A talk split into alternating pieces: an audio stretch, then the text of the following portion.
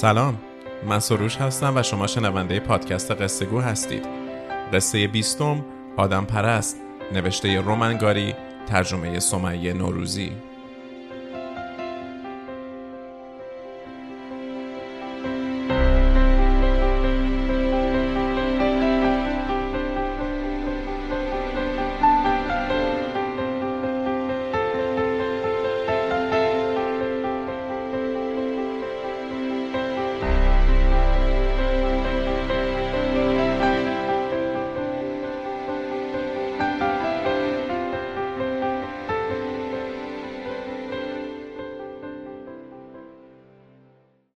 زمان به قدرت رسیدن پیشوا آدولف هیتلر در آلمان در شهر مونیخ مردی زندگی می‌کرد کارل لوی نام.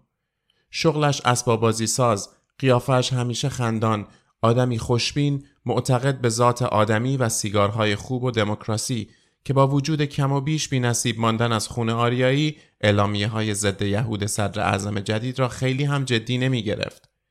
یقین داشت عقل احتیاط و عدالت غریزی موجود در قلب بشر به هر حال بر حماقت‌های آنیش غلبه خواهد کرد. وقتی هم نژادهاش بیش از حد به او هشدار می‌دادند و ازش می‌خواستند همراهشان مهاجرت کند هرلویی با خنده قشنگی جوابشان را می‌داد و همانطور که حسابی توی مبلش لم داده بود سیگار به لب شروع می کرد به مرور رفاقت های سفت و سختی که پای و اساسش برمیگشت به سنگرهای جنگ 1914 تا 1918 دوستی هایی که بعضیشان حالا بر سندلی های مقامات بالا تکیه کرده بودند و حتما به موقعش به سود او رأی می‌دادند. برای دوستان نگرانی که به دیدنش می آمدند لیوانی نوشیدنی می آورد و پیک خودش را به سلامتی ذات آدم بالا می برد. به سلامتی چیزی که به قول خودش اعتماد و اطمینان کامل بهش داشت. چه در لباس نظامی نازی ها، چه در لباس پروسی، چه کلاه اهالی تیرول سرش باشد، چه کلاه لبهدار کارگری. راستش رفیق کارل سالهای اول این حکومت نه اتفاق چندان خطرناکی را از سر گذران و نه حتی به زحمت افتاد. البته که آزار و اذیت هم شد اما یا واقعا رفاقت های سنگری پس پرده به دادش رسیده بود یا خوشرویش که به آلمانی ها می‌زد. شاید هم اعتماد به نفسش باعث شده بود تحقیق و تفتیش درباره او چند وقتی عقب بیفتد به خصوص وقتی تمام آنهایی که شناسنامهشان کم و کسری داشت راه تبعید را پیش گرفته بودند رفیقمان با تکیه بر خوشبینی قاطع و اعتماد به ذات آدم با خیال راحت به زندگی بین کارخانه اسباب بازیش کتابخانهش، سیگارهایش و زیرزمین پر از نوشیدنیش ادامه می‌داد.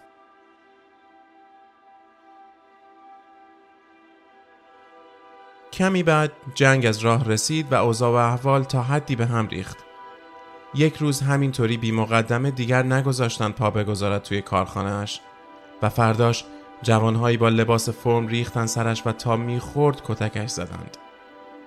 آقای کارل چند باری با این آن تماس گرفت ولی رفقای جنگ دیگر تلفن‌هاشان را جواب نمی‌دادند. اولین بار بود که بگینگی نگران شد.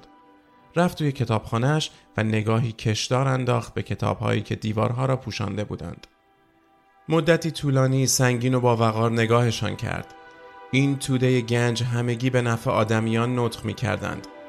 سنگش را به سینه می زدند، به سودش رأی صادر می کردند و به دست و پای آقای کارل می افتادند تا دل و جرأتش را از دست ندهد و ناامید نشود. افلاتون، مونتنی، آراسموس، دکارت، هاینه باید به این پیشکسوت های سرشناس اعتماد داشت. باید صبر و تحمل کرد و به آدمیت اجازه داد تا سر صبر خودی نشان دهد و راهش را از لابلای این همه به هم ریختگی و سوء تفاهم پیدا کند و دوباره جان بگیرد. ایرانی ها درباره این قضیه حتما ضرب المثل هم دارند. هر کسی کو دور ماند از اصل خیش باز جوید روزگار وصل خیش. این بار هم جوانمردی عدالت عقل و منطق پیروز می شود اما مسلما کمی طول می کشد. پس نه باید اعتمادش را از دست می‌داد و نه خودش را می باخت. با این حال بهترین کار این بود که جانب احتیاط را بگیرد. آقای کارل روی مبلی نشست و رفت توی فکر. مردی بود گرد و قلمبه با صورتی گل انداخته چشمهای شوخ و لبهایی باریک که لبه هاش انگار رد همه جوکهایی را که تعریف کرده بود با خود داشت. مدتی طولانی زل زد به کتابهاش، به جعبه سیگارهاش، به بطریهاش، به وسایل خصوصیش انگار می‌خواست نظرشان را بداند. کم کم چشمهاش برق افتاد. لبخندی موزیانه روی صورتش نشست و پیکش را برد بالا سمت هزاران جلد کتاب کتابخانهاش. انگار بخواهد مطمئن نشان کند از وفاداریش.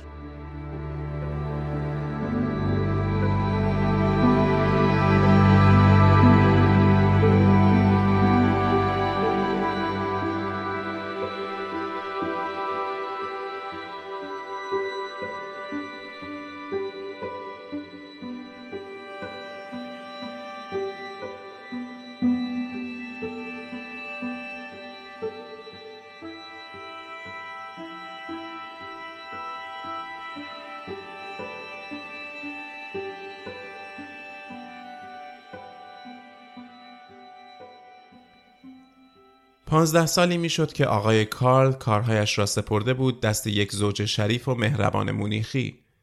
زن معمور خرید بود و آشپزی می‌کرد و غذاهای دوست داشتنیش را میپخت. مرد راننده بود و باغبان و نگهبان خانه. هرشوتس فقط و فقط عاشق یک چیز بود کتاب خواندن. بیشتر وقتها بعد از کار موقعی که زنش بافتنی میبافت ساعتها سر از کتابی که هرکار بهش امانت داده بود بر نمی داشت. نویسنده های محبوبش گوته، شیلر، هاینه و آراسموس بودند. او ارزشمندترین و پراحساسترین قطعه های ادبی را در خانه کوچکی که ته باغ داشتند با صدای بلند برای زنش می‌خواند. آقای کارل بیشتر وقتهایی که کم و بیش احساس تنهایی می‌کرد رفیق شوتس را صدا می‌زد تا بیاید به کتابخانهاش و آنجا سیگار به لب مدتی طولانی با هم گپ می‌زدند درباره جاودانگی روح و وجود خدا و آدمیت و آزادی و اینجور موضوعات قشنگ کتابهایی که دور تا دورشان را گرفته بود و نگاه های قدردان آن دو روی جلدهاشان می‌رفت و میآمد. این بود که وقتی هرکار احساس خطر می‌کرد دست به دامن رفیق شد و زنش می‌شد. یک پاکت سیگار و یک بطری عرق سیب زمینی برداشت راه افتاد سمت خانه کوچک ته باغ و نقشش را برای رفقا تعریف کرد. از فردای آن روز هر و فراشوت شروع کردند به کار. قالیچه کتابخانه را لوله کردند، سوراخی کف اتاق کندند و نردبانی گذاشتند تا بشود ازش پایین رفت و به زیرزمین رسید. در قبلی زیرزمین را با دیواری کور کردند. یک بخش مهم از کتابخانه را بردند آنجا جبه های سیگار برگ هم منتقل شد. شراب و انواع نوشیدنی های دیگر هم که از قبل همانجا بود. خانم شوت مخفیگاه را با راحت ترین وسایل ممکن چید و با آن سلیقه بیبرو برگرد آلمانیش در عرض چند روز سرداب را تبدیل کرد به اتاقکی دلپسند که حسابی سر و سامان گرفته بود. سوراخ کفپوش با خشتی درست اندازه خودش با دقت تمام درز گرفته و دوباره با فرش پوشانده شد. پشبندش هرکارل همراه هرشوتز برای آخرین بار پا به خیابان گذاشت. اسناد و مدارکی امضا کرد و فروشی سوری را انداخت تا خانه و کارخانهاش از توقیف در امان بماند. هرشوتز اصرار کرد تا سند و مدرک محرمانه ای هم بگیرند تا بر اساس آن مالک اصلی بتواند هر وقت خواست دوباره اموالش را به نام خودش بزند. بعد دو شریک جرم به خانه برگشتند و هرکال با لبخندی شیطنت آمیز از پله های پناهگاهش پایین رفت تا امن و امان منتظر روزهای خوب بماند.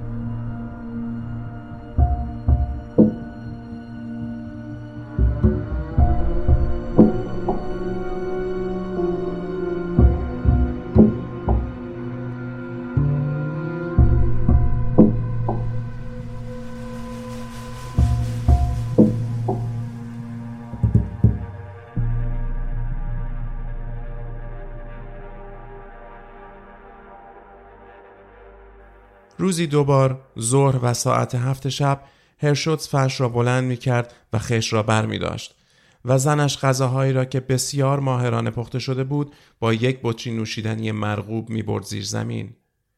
شبها هم معمولا می آمد تا با رئیس و رفیقش درباره موضوعات سطح بالا، حقوق بشر، تساهل و تسامح، جاودانگی روح، فواید مطالعه و آموزش اختلاط کند و زیرزمین کوچک انگار نورانی می‌شد از این الهامات متعالی و عقاید بلند نظرانه.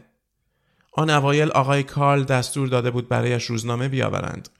رادیوش هم کنارش بود ولی بعد از شش ماه که اخبار هر لحظه ناامید کننده تر از قبل می‌شد و به نظرش می رسید دنیا واقعا دارد نفسهای آخرش را می کشد دستور داد رادیو را ببرند تا هیچ اثری از وقایع روز و اخبار لحظه به لحظه نتواند اطمینان راسخش را به ذات آدمی خدشدار کند این گونه بود که دستها گره کرده روی سینه لبخند بر لب سفت و سخت روی عقایدش در قعر زیر زمین ایستاد و به هر تماسی با حقایق غیر مترقبه گذرا دست رد زد.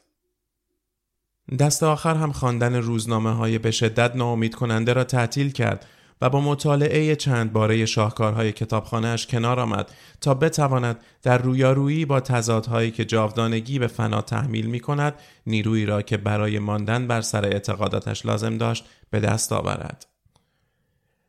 هرشوتس با همسرش مقیم خانه شد که عجیب از بمباران ها جان به در برد. اوایل با کارخانه به مشکل خورد ولی اسناد و مدارکی داشت که ثابت می‌کرد بعد از فرار هرکال به خارج از کشور او مالک قانونی آن تشکیلات شده. زندگی با نور غیر طبیعی و نبود هوای تازه چربی های هرکال را بیشتر و بیشتر کرده و گونه هاش در گذر سالها مدت هاست دیگر سرخ و سفید نیستند. با این حال خوشبینی و اطمینانش به آدمیت دست نخورده باقی مانده. توی زیرزمینش سرسختانه مقاومت می کند و منتظر است جوانمردی و عدالت کره خاکی را فرا بگیرد. و هرچند اخباری که رفیق شد از دنیای بیرون برایش می آورد بسیار بد است دست رد به سینه ناامیدی می‌زد.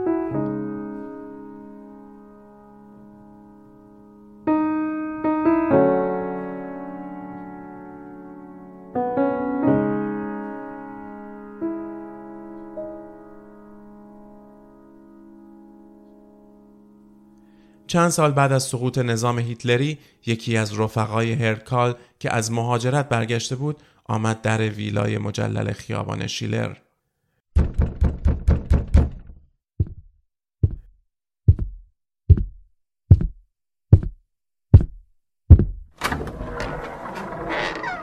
مردی درشت اندام با موهای جوگندمی بگینگی قوزدار که از ظاهرش پیدا بود اهل مطالعه است در را باز کرد.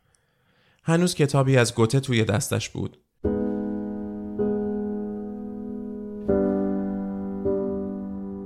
نه هرلوی دیگر آنجا زندگی نمی کرد.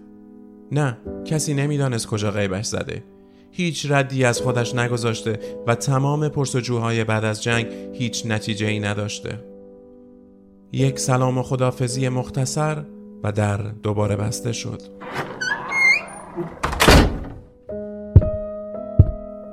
هرشوتس برگشت تو و رفت سمت کتابخانه زنش غذا را آماده کرده بود حالا که دوباره وفور نعمت رو آورده بود به آلمان هرکال را در ناز و نعمت غرق می کرد و براش خوشمزه ترین غذاها را می پخت. فرش لوله شد و خش را از کف اتاق بیرون کشیدند. هرشوتس کتاب گوته را گذاشت روی میز و با سینی پایین رفت.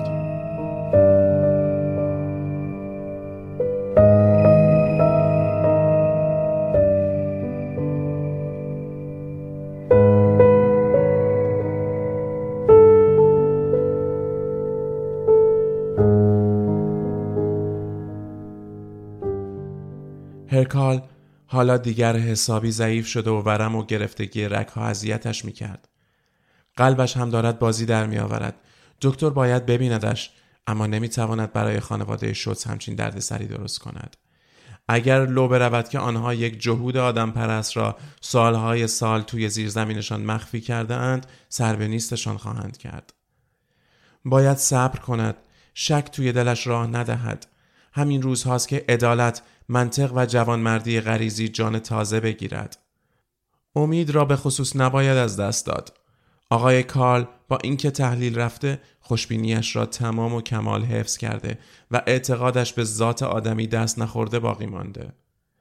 هر روز وقتی هرشوتس با خبرهای ناجورش پا به زیر زمین می‌گذارد مثل ضربه بینهایت سختی که هیتلر با اشغال انگلستان زد هرکال به آن قوت قلب می‌دهد و با تعریف کردن لطیفه هایی که بلد است اخماش را باز می کند.